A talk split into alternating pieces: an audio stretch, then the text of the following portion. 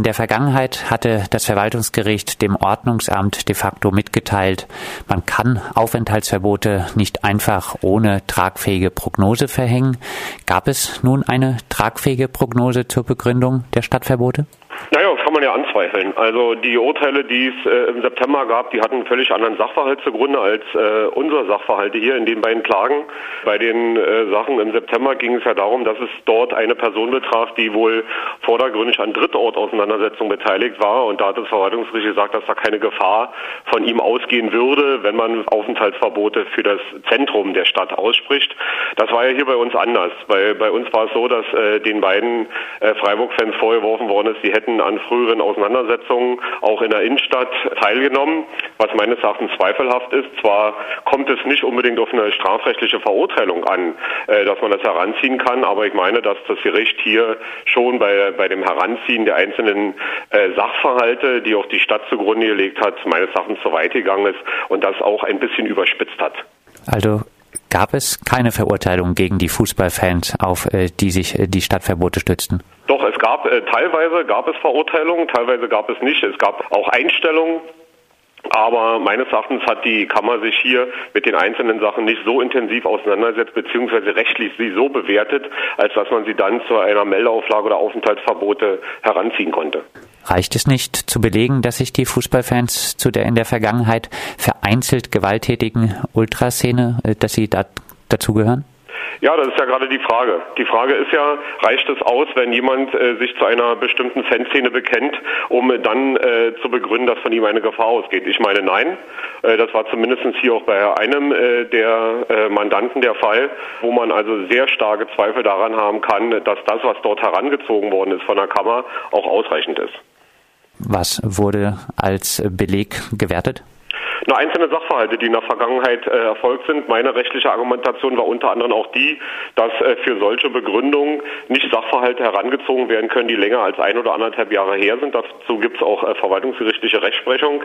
Deshalb hat die Kammer da versucht, auch mit einem kleinen Trick äh, über die Hürde hinwegzukommen, indem man gesagt hat, äh, die Sachen, die in der jüngeren Vergangenheit, also aus dem Jahr 2013, 2014 waren, die waren meines Erachtens zumindest bei einem der Kläger sehr dürftig, dass man die heranziehen konnte die würden für die Kammer ausreichen. Deshalb kommt es nicht darauf an, sich mit den älteren Sachen auseinanderzusetzen. Also man hat sich dort mit meiner rechtlichen Argumentation, dass ältere Sachen nicht herangezogen werden dürfen, überhaupt nicht auseinandergesetzt. Hauptzeuge war mal wieder ein sogenannter szenekundiger Beamter. Einer der beiden Fußballfans musste sich bei Auswärtsspielen auf dem Polizeirevier melden, damit er nicht zum jeweiligen Spielort reisen konnte. Dieser massive Eingriff in die Freiheitsrechte sorgte ja auch dafür, dass der Betroffene Freiburg an diesen Tagen oft am Wochenende überhaupt nicht verlassen durfte. Das Gericht äußerte zwar Zweifel, ob sich eine solche Meldeauflage mangels spezieller gesetzlicher Ermächtigungsgrundlage im Landespolizeigesetz jetzt auf Dauer auf die bloße generelle Ermächtigung der Polizei zur Gefahrenabwehr stützen lasse.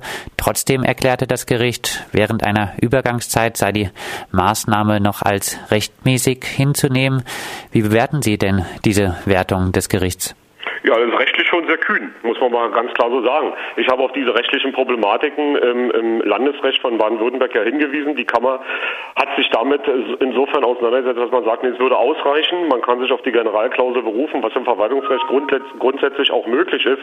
Ich halte das hier aber für sehr zweifelhaft, äh, denn die Stadt Freiburg wollte ja mit einer derartigen Meldeauflage verhindern, dass jemand woanders, also nicht in Freiburg, äh, Straftaten begeht und hat ihn deshalb, sag ich mal so, zu Hause festgebunden mit der Meldeauflage. Auflage. Und ob das so geht, da habe ich meine erheblichen Zweifel. Das habe ich auch in den Schriftsätzen und auch in der mündlichen Verhandlung zum Ausdruck gebracht. Die Kammer hat also hier auch versucht mit einem kleinen juristischen Kniff, indem man sich einfach nur auf die Generalklausel berufen hat und gesagt hat, es reicht so aus, eben damit beholfen. Ob das in einer äh, Rechtsmittelinstanz ausreicht, wage ich zu bezweifeln. Stadtverbote und Meldeauflagen greifen massiv in die Freiheitsrechte der Betroffenen ein. Welche Bedeutung vielleicht auch über Freiburg hinaus hat das Urteil des Verwaltungsgerichts denn nun? Das glaube ich nicht, dass das jetzt über Freiburg äh, grundsätzliche Bedeutung hinaus hat, ähm, weil äh, natürlich, wie es auch hier bei uns schon ist, in, Freiburg mit den Urteilen von September und jetzt, es sind völlig unterschiedliche Sachverhalte, die immer einzeln separat zu bewerten sind.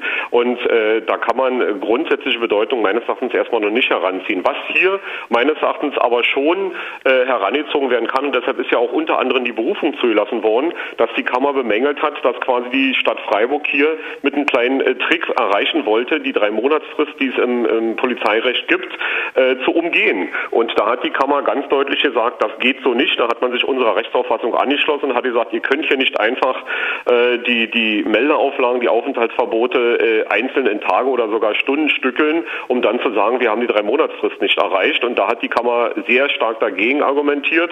Das war auch unsere Argumentation. Und das, denke ich mir, hat jetzt schon mal eine, schon eine Bedeutung, auch insbesondere jetzt erstmal für die Stadt Freiburg, die sich also mit solchen Tricks nicht mehr über die äh, Hürden retten kann, äh, sondern sich an die gesetzlichen Regelungen halten muss. Und was meines Erachtens auch in diesem Urteil sehr deutlich geworden ist, äh, zu Lasten der Stadt Freiburg, dass die Stadt Freiburg ja immer behauptet hat, äh, dass die Kläger kein sogenanntes Fortsetzungsfeststellungsinteresse hätten und deshalb die Klagen schon formal abzuweisen wären. Und auch da hat das Verwaltungsgericht sehr deutlich gesagt, dass in einem solchen Fall äh, ein Fußballfan auch ein Fortsetzungsfeststellungsinteresse hat und Klagen einreichen kann.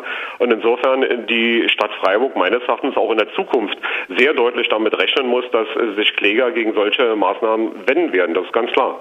Die Berufung ist zugelassen. Werden Sie Rechtsmittel einlegen? Also ich habe eine Tendenz und ich tendiere dazu, sie einzulegen. Äh, allerdings ist das natürlich äh, entscheidend davon abhängig, wie der Mandant es will. Und wenn äh, die beiden Mandanten äh, unseres Büros das nicht wollen, äh, dann muss man das als, als Vertreter akzeptieren. Äh, wir werden es in Ruhe besprechen. Wir haben jetzt auch erst vor einigen Tagen die vollständige Urteilsbegründung gehalten, die in beiden Fällen sehr, sehr umfangreich ist. Die muss natürlich im Detail auch von uns noch geprüft werden und dann natürlich auch mit dem Mandanten besprochen werden. Und entscheidend ist natürlich der Wille des Mandanten. Ich werde Ihnen auf die verschiedenen rechtlichen Problematiken hinweisen und er muss dann oder die beiden müssen dann entscheiden, ob sie es äh, durchziehen wollen oder nicht durchziehen wollen. Wir müssen auch beachten, dass wir es hier nicht mit, mit Mandanten zu tun haben, die nun den großen Geldbeutel in der Tasche haben, sodass also auch die Durchführung einer Rechtsmitteldistanz immer eine Kostenfrage ist. Das sagt René Lau, Rechtsanwalt der beiden SC Freiburg-Fans, deren Stadtverbote und in einem Fall Meldeauflagen durch das Verwaltungsgericht Freiburg zumindest größtenteils für rechtmäßig erklärt wurden. Und das, obwohl es teilweise keine Rechtsgrundlage gab.